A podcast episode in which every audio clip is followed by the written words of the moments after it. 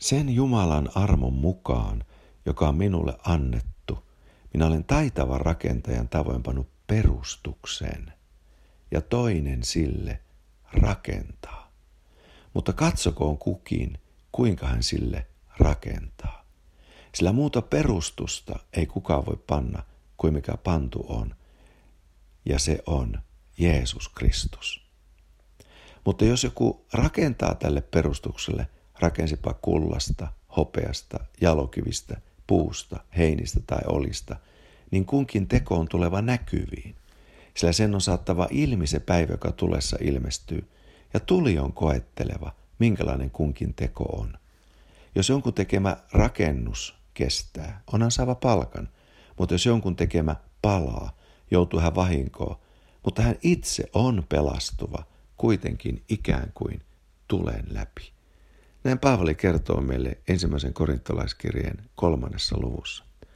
Hän puhuu kahdesta asiasta, perustuksesta ja sitten perustuksen päälle rakennetusta rakennuksesta. Perustus on yksin hänen tekemänsä. Se on Jeesuksen Kristuksen sijaiskuolema, hautaus ja ylösnousemus.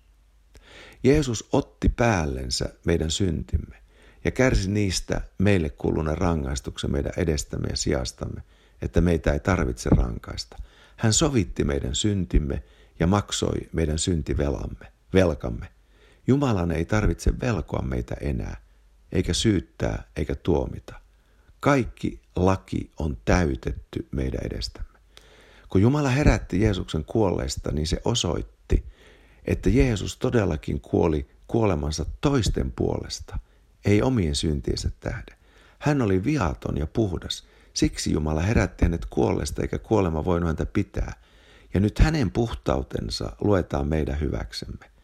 Kaikki lain vaatima vanhurskaus on täytetty meidän edestämme. Ja me olemme puhtaat, viattomat ja moitteettomat, sillä meillä on Jeesuksen vanhurskaus, itsensä Jumalan puhtaus ja pyhyys. Ja nyt tällä perustuksella me menemme sisälle ikuiseen elämään. Mutta nyt tälle perustukselle me rakennamme, ja tämän rakennuksemme me rakennamme itse. Ja nyt on kyse Kristuksen palkkatuomioistuimen edessä, kun tuli ilmestyy. On kyse siitä, kestääkö meidän tekemämme työ. Siinä ei testata Kristuksen työtä, se kestää. Ei Kristusta meissä, hän kestää. Varmasti menemme taivaaseen. Mutta kyse on elämän vaelluksestamme. Saammeko siitäkin palkan? Ja tässä sanotaan, että me voimme rakentaa sellaisista aineksista, jotka kestävät tulen. Ja ne ovat tässä kulta, hopea ja jalokivi. Ja kun me katsomme Jumalan sanan ilmoitusta, niin me huomaamme, että jos me rakennamme Jumalan sanan lupauksilla ja Jumalan vaikuttamalla rakkaudella, niin tämä meidän elämän rakennuksemme kestää. Eli me saamme elämän vaelluksestamme Kristuksen kanssa palkan. Se on ihmeellistä.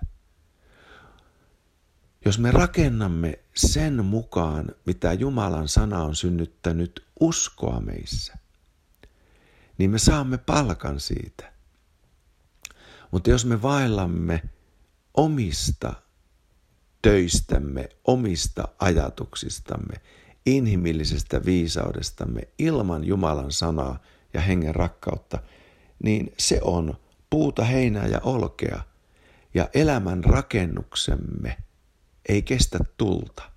Kyllä me itse menemme taivaaseen, mutta elämän vaelluksesta emme saa palkkaa, joka kulkisi mukaan ikuisuutemme.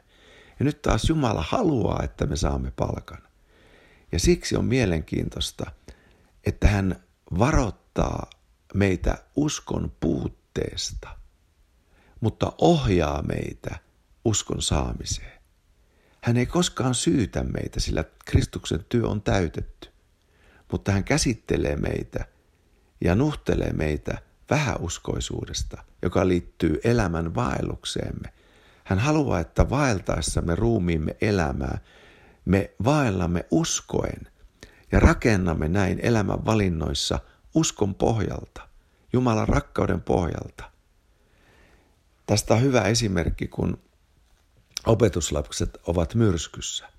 Matteuskin kertoo 2 eri kertaa siitä. Ensin he ovat myrskyssä Matteuksen evankeliumin 8. luvussa kaikki, mutta Jeesus nukkuu veneessä heidän mukanaan siellä veneen takaosassa. Ja he herättävät Jeesuksen, koska he pelkäävät hukkuvansa. Ja he sanovat, auta. Ja Jeesus auttaa ja tyynnyttää myrskyn ja tuulen. Mutta hän nuhtelee heitä ja sanoo, te olette pelkureita. Miksi? Miksi te olette vähäuskoisia? Jeesuksen täytetty työ pysyy voimassa koko ajan elämän myrskyissä. Mutta hän haluaa, että me menemme sen läpi uskoen. Toinen kertaa Matteuksen evankeliumin 14. luvussa jälleen he ovat myrskyssä ja veneessä, mutta nyt Jeesus kävelee vetten päällä heidän luoksensa. Ja Pietari saa sanan, tule. Ja muista nyt, usko tulee kuulemisesta ja kuuleminen Jumalan sanasta, Kristuksen sanasta. Nyt Pietari lähtee sanan kautta saamalla uskolla. Elämän vaelluksella voimme soveltaa näin.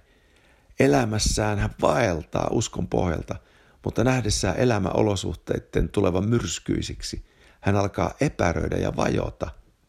Ja Jeesus ojentaa kätensä, vetää Pietari ylös vedestä ja sanoi, sinä vähäuskoinen, miksi epäilit? Näin Jeesus kysyy sinulta ja minulta jatkuvasti elämän vaelluksessa.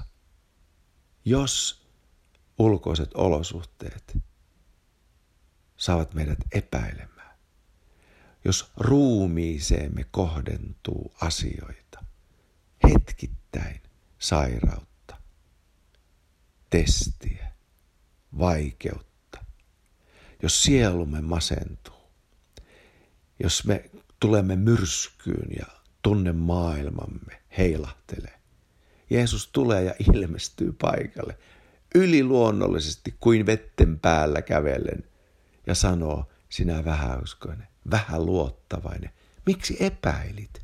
Miksi olet pelkuri? Usko ainoastaan.